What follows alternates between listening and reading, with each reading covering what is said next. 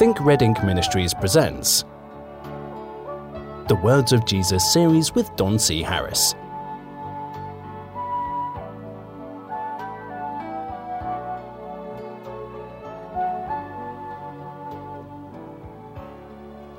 Hello, friend, and welcome once again to the Words of Jesus series. I'm Don Harris, your host. Uh, glad to have you, and as always, and uh, I'm glad that you make this a part of your day. Some of you just have to record this and play it back at another time, which is fine with me. I think that's great. Uh, matter of fact, it's kind of flattering if you go to the trouble of uh, recording the show, not just happen to stumble on it. Uh, but if you have happened to stumble on the show, um, I think that uh, Think Red Ink Ministries has something for you that you essentially you're just not going to find anyplace else. Uh, we happen to believe in a real God, a living God uh, who, you know, may or may not be physically sitting on a throne. I know that's an anthropomorphism uh, for God, and there's people that have trouble with that. I, I don't know. I hardly care. Um, if, uh, if that's what it takes for you to um, uh, have uh, some understanding that uh, God is on his throne and that he is a sovereign God and that he rules the world from there, and he does it through his son Jesus Christ, who sits at his right hand. Um, you know, if, if you need all those kind of things to to worship God in spirit and truth, then just go right ahead and do it. Um, uh, it's an interesting study, by the way, if you look at um, some of the uh, past ideas of who God was, what God was, and, and subsequently, uh, I guess, uh, who God is and, and, who, and uh, where God is, and whether or not He's on a throne. Is, is heaven up or is it here? Is the kingdom of God heaven? Is the kingdom of heaven uh, where uh, God lives is you know eh, we you know ask all these questions, but you know a lot of times. Uh, our Lord Jesus and anybody who preaches the gospel, anybody who does what I do, we're constantly running into problems where we're trying to put into words things that are ineffable. You know what that means? That's a big word. If you use it, people will think you've been to seminary. Uh, things that can't be spoken. They can't be, um, in many cases, put into words. Uh, we talked uh, earlier about Jesus having this particular difficulty when he's trying to introduce to his disciples about the principles or the ideas of the kingdom of God. And he would he'd say, you know, the kingdom of God is like is like this, and in some cases he'd say the kingdom of God is like that, and uh, and he'd give us all these different ideas. We're going to talk about all those, by the way, and. Uh, he constantly found himself trying to explain something spiritual to people who would never understand by using their particular language and their vocabulary. And he always found himself uh, in a very difficult position to try to get people to understand. So when, uh, when we find uh, uh descriptions of God or spiritual things put into um, uh, secular, put into physical language, put into descriptive language. I don't know how um, critical we need to be of that and how important those things are. Um, we just have to understand that we don't understand, and we have to know without a doubt that we don't know. And uh, it, there's nothing really wrong with that. Uh, the Lord knows. He knows what we're dealing with. He knows how many cards are in our deck. and uh, so he's uh, he's very good to us in that uh, he essentially uh, lets us, you know, I mean, a good example of this is us constantly calling him God. Uh, I, I do it because I read the King James Bible, and it's constantly calling him God, uh, it, as if that is his name. But it's not his name. Um, his, I mean, his name is unequivocal according to the scriptures, both um, Hebrew and ancient writings alike. Um, his, name is YHVH. Some people uh, spell it YHWH. Uh, some people call him Yahweh. Uh, some people call him Jehovah. I happen to think his name in Hebrew, of course, is Yehovah. Um, translated to English, Jehovah. That's his name. Um, he says it's his name, uh, but he's always been tolerant of, um, uh, much more tolerant than the sacred name people and the people who think that this is very important that we say his name correctly, that we spell his name correctly, that we pray in his name correctly. Uh, they do the same thing with Yeshua, uh, Jesus, uh, his, his name being Joshua or Yeshua, or in Aramaic, Yesu. You know, you can just play the name game for a long, long time, but what you'll find is, is that God's very tolerant of these things. Uh, one of the things that, uh, uh, to kind of settle this forever, and we're not necessarily talking about the name of God today, but it's kind of it's kind of come up here. Uh, but one of the, one of the uh, principal scriptures to settle this thing is when he was speaking to Moses.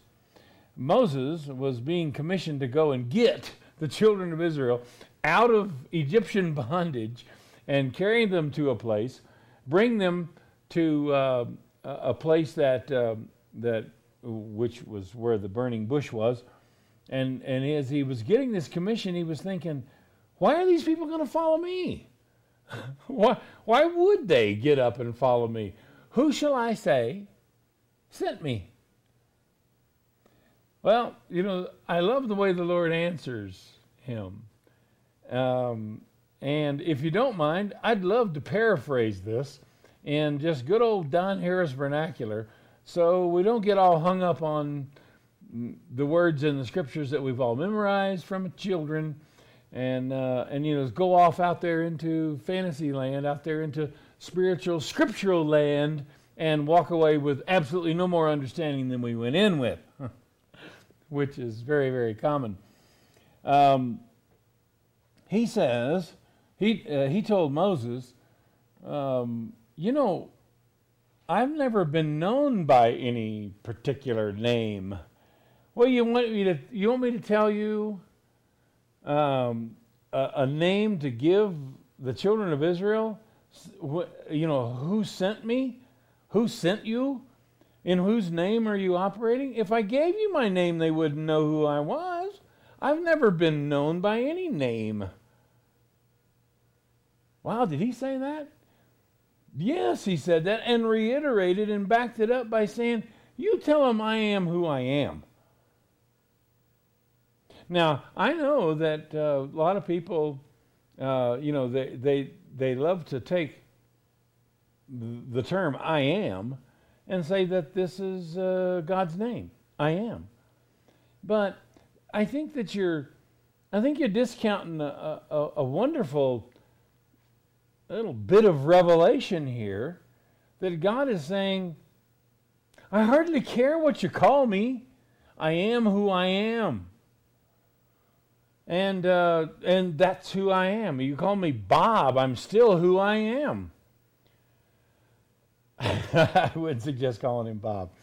Um, my apologies, anybody named Bob, but that's not his name. His name, he told uh, Moses at that point, My name is Jehovah. That's my name, or Yehovah is probably what he said to Moses. My name is Yehovah. But nobody's ever known me by that name.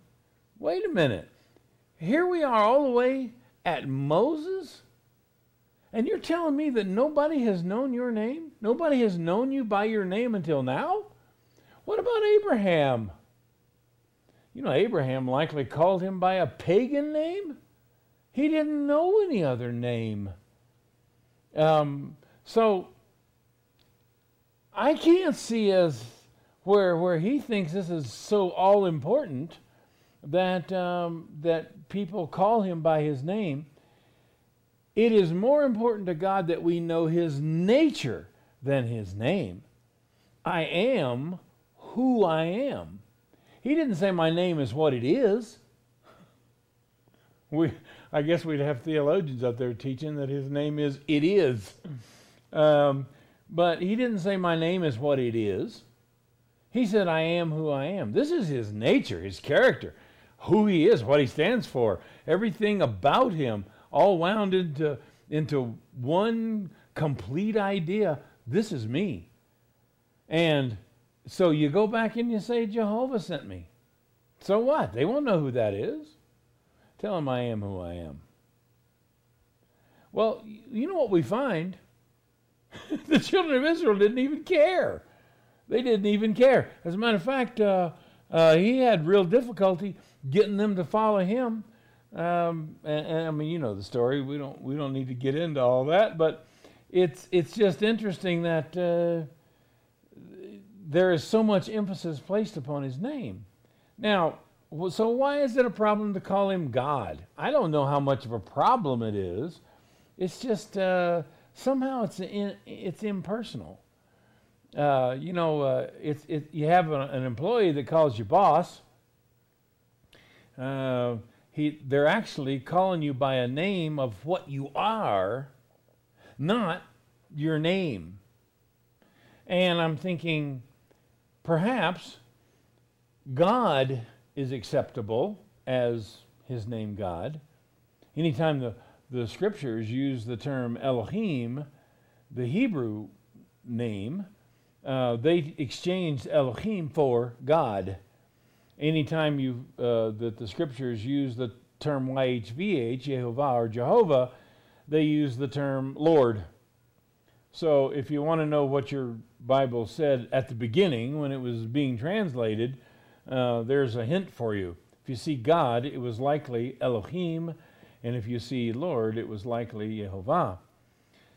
Nevertheless, um, somehow I think that us referring to him as God is pretty much like boss. And um, it's, it's not really his name, but it certainly is who he is. I am who I am. So um, I don't think it's necessarily wrong to do that, but boy, there's some cases, especially in my communications with him, when, when I'm praying or something, I just can't call him God. I just can't do it because I know his name. And uh, so it's, uh, you know, it's Jehovah, my God. Jehovah, our God. Jehovah, your God. Jehovah, the, you know, the creator. It, it, he has all, all these different kinds of um, accomplishments that are attached to his name. But um, I don't know. I'm just not one of the name people. If if you call him God, that's fine. But as you know his name Jehovah, as it starts to occur to you that he does indeed have a name and that he's given us permission to use it is one, is is a huge step. You know, he could have told Moses, "Nobody's ever known my name and I'm not telling you." He could have. Uh, boy, the preachers would have had fun with that. But uh, nevertheless, um, I, I, don't know how we get off on these on these rabbit trails, but um, I guess I, I, just want you to know that there's a there's a personal relationship that we can have with our Lord God Jehovah, and um, uh, I encourage you to find that and to uh, and to, and to have that with Him because His intention is to have a relationship with you. Now, May I continue uh, about the story of Jesus healing the paralytic? We find that Jesus um, uh, said uh, to the Pharisees, uh, What reason ye in your hearts? Which is easier to say? Uh, thy sins be forgiven thee, or to say, Rise up and walk? Now, to Jesus, to say it was to do it. You know, anybody can say, Thy sins be forgiven thee. Anybody can say that, but uh, how many people can actually do that? Well, anybody can say, Thy sins be forgiven thee, but who is it that has the authority to say such a thing as that, if not Jesus Christ? And he just says, I want you to know I have the authority. I have the power. I am the Messiah. I am the anointed one. I am the Son of God. Watch this. And he looks to that guy and says, Stand up and walk. And he stood up and walked. Well, the Pharisees what are they left with at that point? Well, I guess he does have the authority. Yeah, you guessed right, boys. Good for you. Turning to the paralytic, Jesus says, Arise, take up thy bed, and go into thine own house. And immediately the man rose before the eyes of all who were there. He picked up his pallet and departed to his own house, glorifying God. I can just imagine this, this poor fellow after all these years of being uh, in, in the state in which he was in, um, all of a sudden able to walk, and all of a sudden his whole life is going to change in front of him. Well, it says, And the multitude who saw this miracle were amazed. And they would be, and they should be. Uh, they too glorified God and were filled with awe, saying, I love this. We've seen strange things today. And so they go home with the story to tell their loved ones and um, and say, man, should have been there. It was really, really something. Do you know uh, Jehoshaphat? You know the guy that's been crippled all these years? He and his and his friends got together and they let him down in a hole in the roof. And Jesus healed that guy and forgave him of his sins and the Pharisees went nuts. You should have been there. We have seen strange things today. You know what I've noticed is that if if we live uh, the the life that uh, He intends for us, Jesus becomes very very real to us. Uh, he becomes real to us, and these kind of things happen over time. I don't know how long you've been a Christian. Uh, perhaps if it's a short time or you've had a shallow time. You know, you can be a shallow Christian for 50 years, and it doesn't make you an expert. Uh, it just makes you a 50 year old baby, which is really a sad thing to see. But uh, I don't know what your relationship to Him is, but uh, I assure you there is more waiting for you than your brain can fathom. There is there's more waiting for you in your Christian walk and your Christian life, uh, your communication with Him, than you can even imagine today. You will not be able to put this together as to. Remember, we, we were several shows back. We were talking about having to go someplace you've never been before, and you you imagine it to be a certain way. Uh, you imagine that, that, that that's the way it's going to be when you get there, and when you get there, it's totally different. And the truth of what you see with your eyes, hear with your ears, feel with your fingers, and your five physical senses start taking in all these facts. What they do is they start erasing the fantasy until it's very difficult to remember in your mind what did I think this place looked like before? What did I think about uh, this, this particular place before? Because all that's gone. Can I confess something to you? That's what we're doing here. the idea is to confront the words of Christ right in front of our eyes, to read them, to hear them, to understand them. And that's why, well, that's why the, my nickname among a lot of the people in this ministry is the eraser. But it's really not me that's doing the erasing. I don't care if they say it's me, but uh, in truth, it's, it's just the, the truth of God. When it finds its place, when it finds its little niche, when it finds the hole that it fits in, the little cubby hole, the little pigeonhole, this is where this little piece of truth belongs. Look how well it fits. Well, when you put it in there, you realize it can't go in there until whatever's in there comes out. And so you erase false doctrine not by preaching against it loud and long and and and hard and and being very discriminating and being very cruel to people and making fun of them and all the rest of the ways that uh, these preachers feel like it's their duty to expose false doctrine. No, just tell them the truth. Why is it that uh, uh, there's a there's a famous uh, Bible answer man that seems to spend his whole life trying to um, uh, trying to dispel false doctrine. Well, okay, all right, that's fine, but uh, why isn't it working? why is it that false doctrine is as bad or worse today than it was, you know, when he started so many years ago? Um, well, because you don't get rid of false doctrine by exposing it as a lie.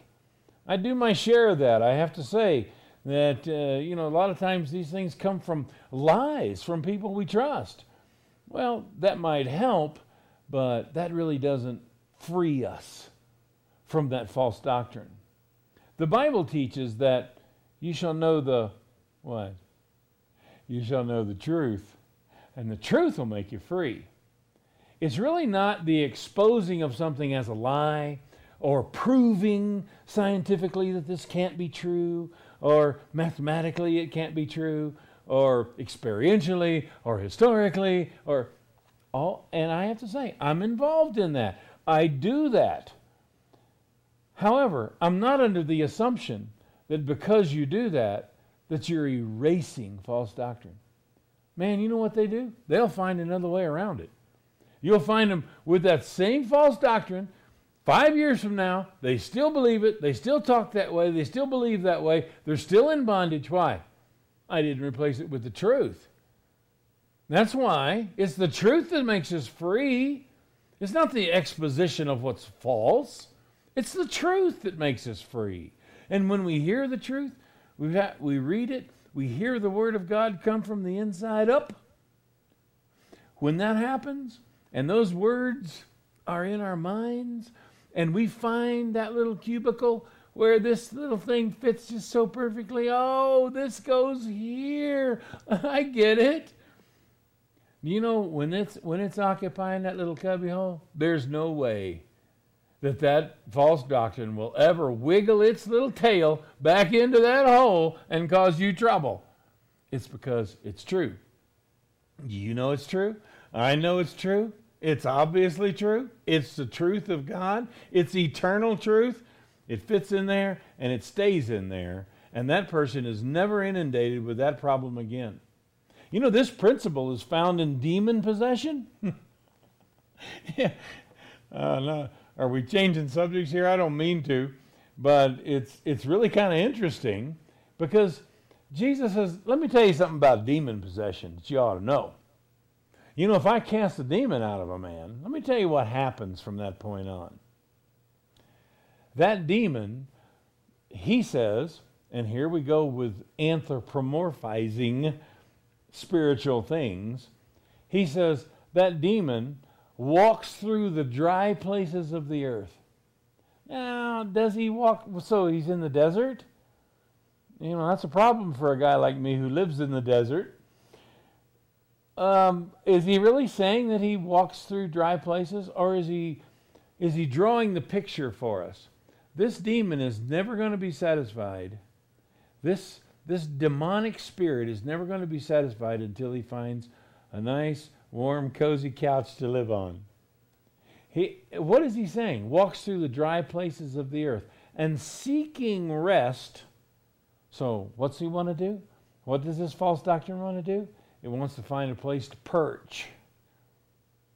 And seeking rest, finding none, he saith. What does he say? Do you remember? He says, I'm going to return to where I came from. And when he comes back, he finds a little cubbyhole all swept and varnished and, and swept and garnished, and it's now it's got furniture in there and a nice little rug. and pictures on the wall. Ah, this is it. This is home. It looks great. But he doesn't just move back in. He grabs seven demons worse than himself and says, Hey guys, you want to go in on an apartment? I've got a place for us to go. And they move in. And Jesus says, Now listen to me because this applies to what we're talking about in false doctrine. Don't miss this. Because if you don't actively pursue removal of false doctrine from your life, by exposing it as wrong, by exposing it as mathematically impossible, scientifically impossible, socially impossible, historically impossible. I don't care how you do it. But you'd better find the truth that belongs in that spot in your life that you call doctrine, that you call theology. You better find the truth that fits there. Because if you don't, these words of Jesus apply to you just like they apply as he was explaining about the demon that goes back home and finds his place all swept and garnished, moves back in, brings, peop- brings people, brings, uh, in our case, is what we're talking about, doctrines worse than the one that you got rid of, and moves in there. These words apply in this situation. Jesus says, the last state of that man is worse than the first. So, we as Bible teachers, do you ever, can you see now why the scripture says, Brethren, be not many teachers, seeing that we shall receive the greater condemnation? Can you see why this is such a dangerous profession to be in? Why there is so much responsibility here? Why this is so it's so dangerous and it's precarious. It's it's it's balanced that it could go either way. This is a very dangerous thing to do.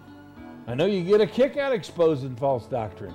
You love to get on the internet and, and find out, you know, what what old Reverend so and so's doing. Who's you know, he, he ran off with his secretary last month. Let's see what he's doing this month. and now we don't have to listen to him because we found out that, you know, he's a false prophet. Well, you know, I'm going to tell you something. There's a danger to finding out false doctrine in your life and not replacing it with truth. That's what we're doing here. I'm trying to get this red ink into those cubby holes that used to be clogged with false doctrine. It's the only way to do it because the truth will make us free. Time for us to go. Join us here next time on the Words of Jesus series, and uh, we appreciate you coming by here. Uh, I'd like to hear from you. If you would like to write to me, send an email to don at thinkredink.com, or you can write to Think Red Ink Ministries at P.O. Box 718, Pie Town, New Mexico 87827. As you wander through life and need to make decisions and need to do the right thing for the right reasons every time, I can't give you a better piece of advice than this. Think red ink. All right, it's time for us to go. We'll see you next time. Bye bye. You've been listening to Don C. Harris of Think Red Ink Ministries.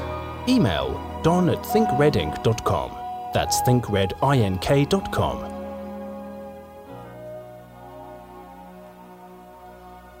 Join us again for the next episode in the Words of Jesus series.